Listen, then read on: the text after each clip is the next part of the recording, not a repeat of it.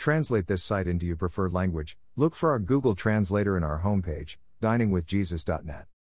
Traduce este sitio en tu idioma preferido. Busca nuestro traductor de Google en nuestra página de inicio via diningwithjesus.net. Pastor Chris White says to all off IU, Good morning, my friends. These are today's verses. May the Lord bless you today.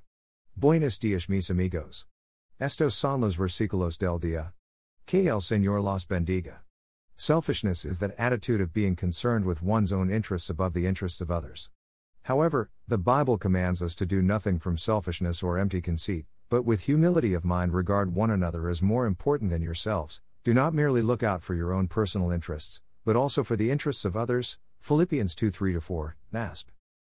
It's interesting to note in this passage that Paul compares selfishness to empty conceit, a term that could be translated vanity or arrogance. It refers to an overly high opinion of oneself. Selfishness, then, is akin to narcissism. Selfishness or empty conceit is often expressed by building up oneself while tearing down someone else. It is one of the works of the flesh according to Galatians 5:20. It leads to disorder in every evil practice, James 3:16. Selfishness caused the children of Israel to willfully put God to the test by demanding the food they craved. Psalm 78:18. Selfishness caused the rich young ruler to turn his back on Jesus. Matthew 19:21 22. Selfishness ruins friendships. Proverbs 18:1, hinders prayer. James 4:3, and is the product of earthly wisdom. James 3:13 14. The opposite of selfishness is also found in Philippians 2, being united with Christ, having tenderness and compassion and being like minded, having the same love, being one in spirit and purpose. Philippians 2 2. Combating the sin of selfish ambition requires genuine humility. Unpretentious humility restores and grows relationships. Being humble involves having a true perspective about ourselves in relation to God.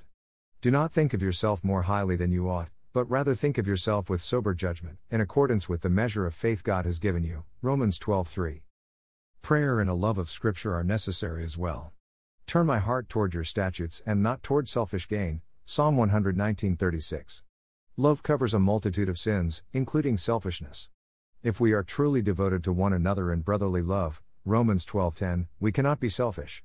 Having the attitude of Christ is to demonstrate tenderness and compassion for all those we come in contact with. Another sure cure for selfishness is to know where our treasure is.